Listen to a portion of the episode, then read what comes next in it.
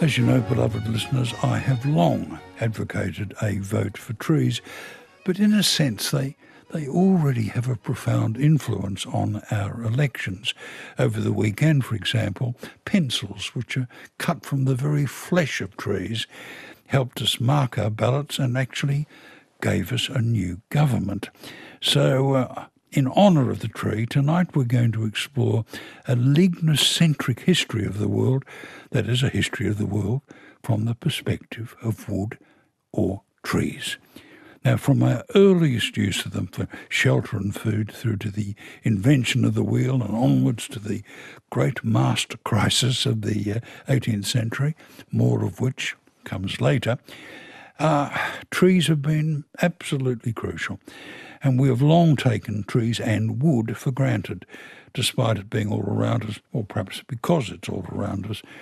But as we face the challenge of climate change, our next guest agrees that trees should play a very significant role in meeting the challenge.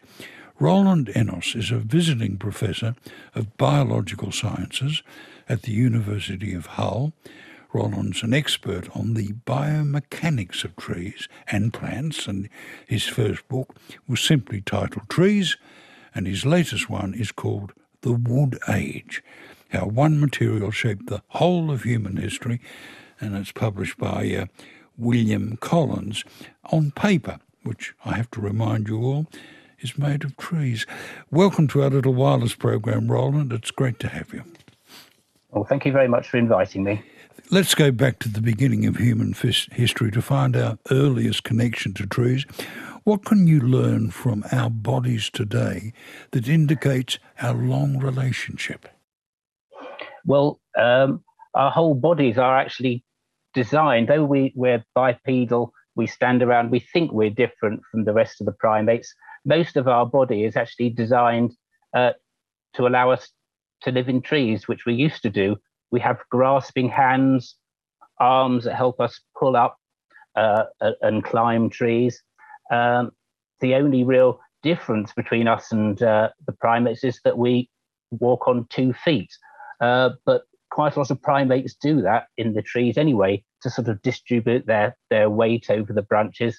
And quite a few of our ancestors, uh, there's lots of evidence that even when they come down from the trees, uh, they would still uh, be able to climb up and and use their big shoulders to climb up into trees. So we are really uh, adapted to, to, to, living in the trees, except for those those, uh, those the, the, the bipedalism. Roland, I spent much of my childhood up a tree, a particular tree of which I was very fond on my uh, grandparents' oh. farms. I only reluctantly descended from it. What induced us to come down from them in the first place? Well, it's probably climate change, uh, because about uh, 10 million years ago, uh, Africa started to dry out as the Great Rift Valley opened up. Big, big uh, mountains appeared uh, on, in East Africa. And so the trees started to, to disappear. And so the forests started to disappear, turn into savanna. And so we had to come down to the ground to find food. So we had to come down from the trees to get to the next tree. To get to the next tree, but also there's some good sources of food not only on the ground but in the ground. And one of the first things we did was to learn how to dig up big roots and tubers, things which are bigger even than today's carrots. Now, I love the description of the nests that orangutans made and how they contributed to better sleep and brain development. Well, that's right. It's if you're a big animal up in the trees, it's incredibly like incredibly dangerous. You could easily fall out. Of course, particularly uh, when you're sleeping. So I believe that the animal, the primates, the great apes' brains expanded to enable them to build their nests and to plan their routes across the, the forest and while keeping safe because if they'd fallen out they could well kill themselves. Um, they had a very good grasp and they still do orangutans very good grasp of the mechanics of wood. They can sort of half break wood what's called green stick fracture weave their nests break thinner branches off to create lovely uh, mattresses and pillows and even blankets to put on top of themselves. And so you could say they're the first ever carpenters. Roland, tell us about the importance of eating fruit. Well, fruit is very important because, unlike leaves, uh, leaves have a lot of not much uh, nutrients in them and they're very hard to digest. So, uh, the er- early primates, if they ate leaves, would have to have a big stomach, small brains, and they were quite sluggish sort of beasts. The great advantage of fruit is that the is that the plant wants the animal to eat the fruit, so it provides lots of lovely sugars into it, makes it easier to digest. You only need a smaller stomach. You can develop a larger brain, and you, and that's one of the reasons why primates got more and more intelligent as they uh, as they got bigger as well. Well, you make the point that uh, we that orangutans needed better brains to remember where the fruit was. Well, that's right because uh, in a tropical rainforest there are hundreds of different sorts of trees. There's no season, so it's very you have to remember what sort of time of year all the different trees are likely to, to fruit. So you have to have a map in your brain of the whole forest and a map not just in uh, in in uh, in space, but a map in time. Now, apes would have had to have had a, a pretty good idea of their own physicality to know which branches would hold them. Well, that's right. You because uh, one of the things we regard as particularly human is that we have a, our own sort of body image, but apes do as well. And that's because if you're traveling across between branches, you go into thin twigs big danger there of, of, of the branch breaking. What happens to children all the time, of course, in trees. And so it's incredibly important for them to develop large brains and to see themselves and to imagine how much what effect their bodies would have on the tree as they're going towards it. So they'd have to have some sort of uh, intuition about themselves. Now, Roland, you come up with the extraordinary notion that Lucy, arguably one on the very shortest of short lists for famous fossils, probably died falling from a tree. Yeah, well, it's that's the big news from about three years ago was that people studying her bones realized that she had all the, the bones were broken in just the same way that would happen if you had fallen from she had fallen from a tree. There were uh, compression fractures of quite a few of her bones, just of the same sort that children get when they fall from trees. And when you actually look at her body, though the bottom part is brilliant for walking, she's got she, she would have walked just like us. The top part is much much stronger. She's got long, strong arms, huge rib, rib cage, huge shoulders, uh, and cur- and even cur- cur- lots of curved bones. So that shows that she would have been adapted not only for walking on the ground, but she could still get up in the trees, probably at night, so she could get away from her enemies and have a good night's sleep. We had the ability to walk upright over three and a half million years ago, but you point out we retained the ability to climb trees for a further yeah. two million, so it was a long transition.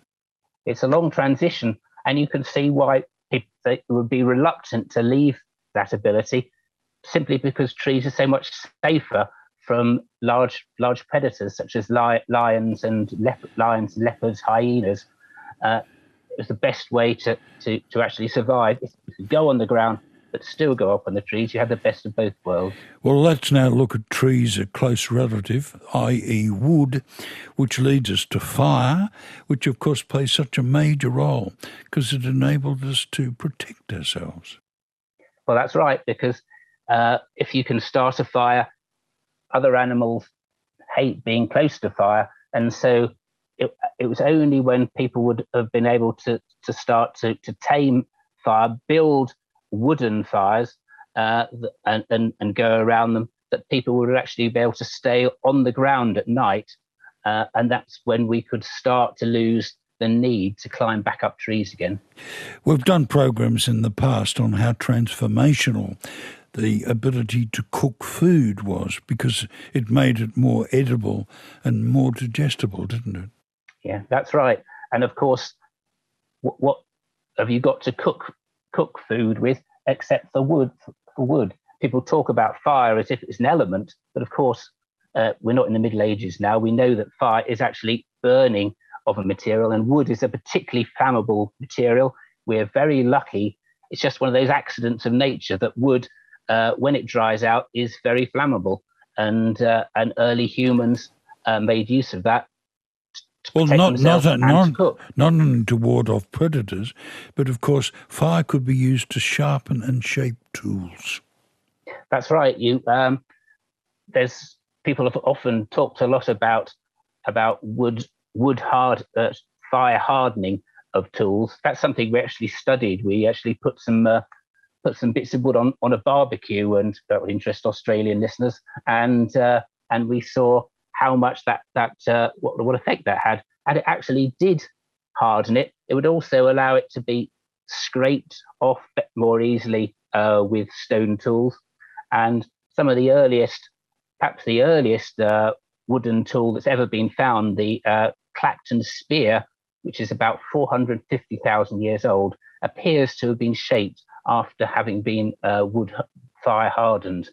We might circle back to uh, the Clacton spear a little later, but um, I should yeah. also make the obvious point, well, echo the point you make, that fire also increased social interaction because we sat around them. Yeah, yeah. Uh, we didn't need to spend so much time if you cook food, didn't need to spend so much time chewing it. Uh, and there's plenty of time, therefore, in the evening when the fire's going for people to sit around. That helps to keep us warm, of course. Uh, but then there's plenty of time uh, while we're relaxing to, to, to, interact, plan the next day's uh, activities. I've had a lifelong fascination with uh, with cave paintings and have visited Altamira and Oodles in Australia. And of course, mm. once again, fire is imperative. It's crucial. It allows you to illuminate the innards of a cave. Yeah, and uh, the ones in, in Europe, which I've I, have i have seen, uh, yeah, that fire also acts, adds an extra sort of ethereal element which must have been important in the uh, sort of ritual ceremonies of the of the people from that time. Well, the the dancing light sort of animates the paintings, mm. doesn't it? Yeah. Yeah, I mean the the, the I mean the pictures themselves are, are, really have loads of life into them, so you can imagine just how fas- fascinating, and how how impressive they must have been with torches. I'm now thinking about some of the other instances of uh, wood's usefulness in, in your fine tome, and one of them, of course, is it helped uh, getting honey from trees. Yeah, I mean, honey capture goes all the way back to uh, to the primates, and uh, some of the uh, some of the chimpanzees actually have a whole series of tools which they use to extract honey from from from bees' nests, from hard things to get into it to wedges and then and then sort of tools to which are flatter to allow them to sort of suck it up. I'm glad you raised that because for a long time people seeking to define what was human from you mm. know from the other primates was that humans used tools and then suddenly we started to discover that many animals used them and the chimpanzee and its honey tools mm. was one of the most dramatic. That's just one of them and uh, most most excitingly, in just the last 10 or 15 years, people have started to find that chimpanzees also produce spears, which actually allow them to uh, to hunt bush babies. They also make digging sticks uh, to allow them to dig up roots, and some chimpanzees also use big stone logs to to crush things. So all of these sort of tools that we regard as human, they were already being used probably millions of years ago by apes. And so the first tools that we used were probably not stone tools at all, but wooden ones. And of course, wood gave us weapons. Very, yeah, absolutely. It's one of those sad facts that once you have a a, a useful tool, in this this case particularly spears, uh, to use for hunting, then what what do humans usually tend to do? Well, they think let's kill other humans, and so spears have become uh, a tool for not only hunting but killing other humans for hundreds of thousands of years now. Well, that takes us back to the Clacton spear you were talking mm. about earlier, doesn't it? But yeah. it requires, of course, the progress of the weapon requires first putting a stone tip on the spear, and then later, uh, of course, uh, working out how to bind them together. Yeah, I mean, you don't actually need uh, a stone tip to a spear. Uh, the all the spears that were used to up to about 150,000 years ago were just made of wood, and they're they're perfectly adequate to kill things. Uh, there's been some some re- there was a really nice documentary about about uh, mammoths and early humans could easily have killed them just by throwing wooden spears. It's quite hard enough to kill them. Uh, it's only later that they started to add uh, stone tips, and I believe that may be to sort of help weight them forward so they're easier to throw. So in comes the Stone Age, and uh, yeah. the stone axe, of course, enabled the clearing of land. Very much so. The uh, uh the great thing about the stone axe uh, is that it's, it's mounted on a on a nice wooden handle, so you can wield it more effectively, and it's actually been ground and polished totally smooth, so it's very effective at, at splitting wood, going in between the, the the fibers of wood and it was that was the thing that enabled not farming not to start because farming started in in sort of places in the Middle East where there were where there were no trees, but it enabled to spread all over Europe, all over China, all over Asia, and uh, and that was all down to the use of the polished stone axe. And of course, that evolves into the modern axe, which is uh, such an important tool in the 21st yeah. century. Now, there's another technology that was added to the spear in some places, including Australia, where it's called yeah. the woomera. Talk about that. Well, the woomera is uh, it's just a small eight inch to 10 inch long piece of wood which is held in the hand and acts as an extra lever where you can hold the back the spear and the woomera. It clips around the back of the spear, and as you throw the spear, it acts as an extra length to our arm, and means you can throw the spear about twice as far. It was used by the by the Australian uh, Aborigines uh, for thousands of years, and also used in South America and Central America. I now have to ask you a personal question, Roland. Right. You ready for this? Yes. How do ex- how do you explain wood's role in us losing our hair?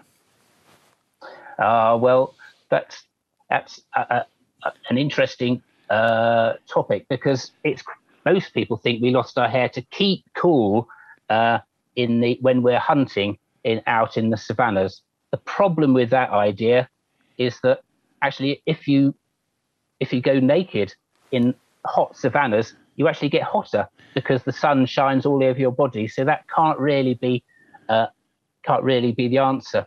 And I believe the the answer is we lost our hair to stop ourselves from having so many ectoparasites, ticks, uh, fleas, and the like.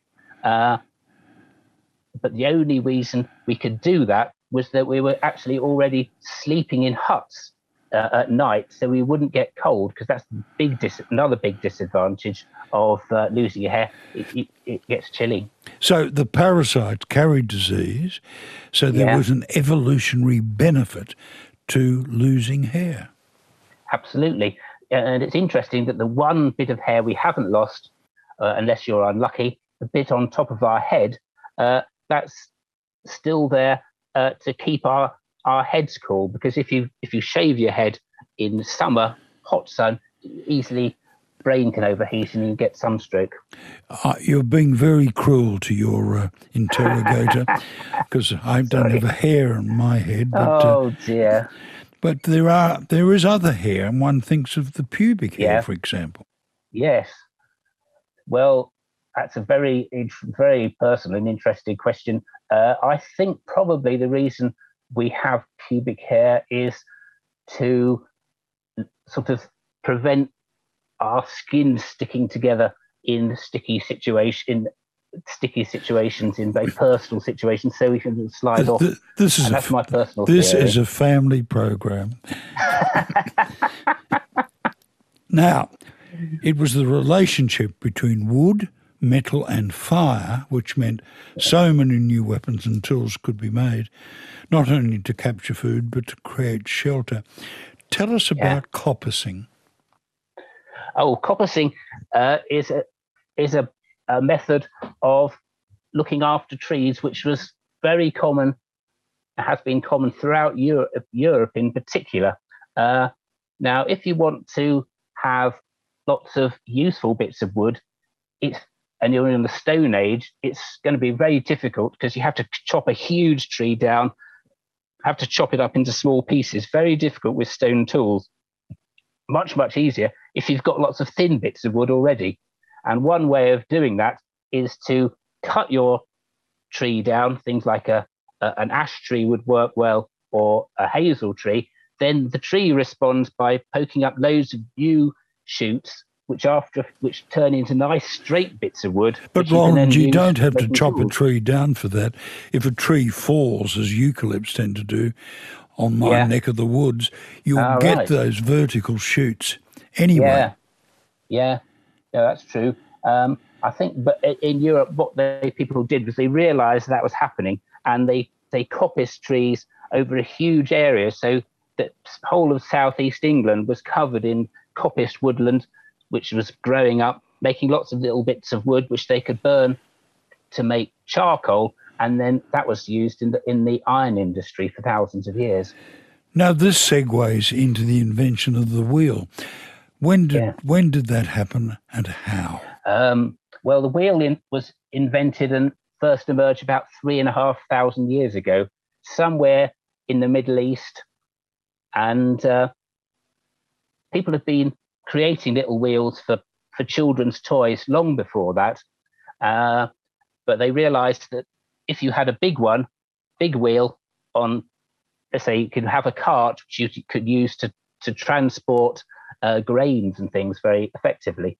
Now, the big problem, though, is how would you make a circular wheel? It's not out, of, uh, and the only material you'd have to make it out of is wood. It's not easy. If you're using stone tools, you can't slice a tree trunk into lots of discs, as you might imagine. You have to make lots of planks, and then you have to shape the planks, fit them together, cut very fine grooves in the wood to put battens in to link it to make a a big circular wheel. And you can only do that if you've got very sharp tools. And so it's no surprise that the that first wheels emerged exactly when the first copper and bronze tools emerged. And they appear simultaneously in Sumeria, the Caucasus, and Eastern Europe. That's right. Uh, all, all areas where the the uh, copper and, and the bronze bronze was being uh, smelted for the first time. Of, of, course, there was a predecessor to the wheel, and that's the roller. You know, because that helped. Uh, yeah. That helped them build the pyramids, being able to roll huge blocks well, of stone. Well, that's. I'm afraid, I'm afraid that's a bit of a fallacy. Actually, it's one of those urban myths. If you look at Egyptian wall paintings, you can see that they mostly drag things along uh, using huge sledges, and then they uh, then they lubricated the, fre- the, the sledge by pouring water in front of the in front of it. And uh, the problem, if if they were trying to roll huge stones across the desert in in Egypt, the, the, they would just dig into the ground and, and it would be hopeless. Now, let's look at the use of wood to make ships from, well, the basic right. Neolithic log boat to the mm. Bronze Age ships, a few of which I yeah. understand are found near your home. Absolutely, they're just about five or six miles away from my home. The and were found in in the sort of mud on the sides of the Humber estuary, uh, obviously used for inland trade. Uh, and just like wheels, which you wouldn't be able to make without without metal tools, you wouldn't be able to make plank ships without metal tools because you've got to have very watertight joints. These ship, these early boats they had were made of planks. They had they may have had a been based on a log log central log thing, but then you had side bits with lots of planks. You need to have lots of tongue and groove joints in between the planks, and they were caulked with bits of bits of uh, of bits of bark and things like that to make a watertight boat. but you couldn't do that with just stone tools. An old friend of mine, Kamal el-Mallakh, discovered a, a very large boat which had been disassembled by the Great Pyramid. He he uh, he discovered mm. that boat pit, and wow. that's what that's three or four thousand years old at least. Yeah. Your boats are a couple of thousand, right? Uh, my boats are about three thousand years old. Your boat is about four and a half thousand years that's old. That's right. Yeah. Uh, about from the age of the for, built for the for the the pharaoh who built the first pyramid. So so the uh, so that's that's the, easily the oldest boat that we have living, and of course it's been assembled again, so you can see what it would have looked like. A fantastic boat. It's one of the most beautiful objects on earth, mm. as far as I'm concerned. Roland, in introducing you, I mentioned the uh, the mast wars. Would you yeah. be kind enough to tell us about them? Well, yeah, um, the of course back in the particularly in the 18th century, the great uh, the great workhorse of of international power was the was the galleon, the great ships which fought each other with with cannon. And the great advantage they had was that they were sailed by wind, so were powered by wind, so you, could sail them all around the world.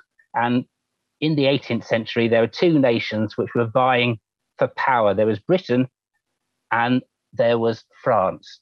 They both built up their navies both could have good access to enough wood to make their to make their ships. But the problem was there's one part of the ship which needs to be huge, and those were the masts. They had to be huge pieces of wood, over 100 foot tall. And in Britain, we certainly didn't have any of any of those pieces of wood. Didn't have trees tall and straight enough. France did. So I was lucky enough many years ago when I was on the walking tour with my brother in the Pyrenees to go along a huge on a path way up in a in an obscure valley in the Pyrenees, uh, travel along it. That's and that's a place where the French obtained their masts right in, the in the 1770s, and then they transported them along this incredibly narrow path down to the sea, and that's what they used for their masts. We had much more problem, of course, in Britain. We began by talking climate change. Let's go back yeah. to it now that we're, our time is running out. You yeah. believe that wood is going to take on a far greater importance as a resource in the future. I hope, I certainly hope so. I think that's something that we have to do to have sustainable use of wood. If we grow forests and harvest it and use that wood to make things like buildings, uh, and other structures, then that's actually sequestering that carbon dioxide. So it's going to be incredibly important to do that. We're very fortunate in that in recent years, people have developed a whole new ways of making wooden objects uh, uh, and making wooden buildings.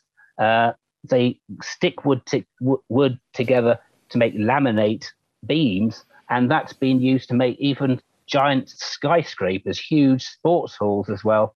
So which has far far lower uh, carbon uh, carbon impact than uh, than concrete. So if we can replace concrete by wood with sustainable forests, that's really the way that we need to go.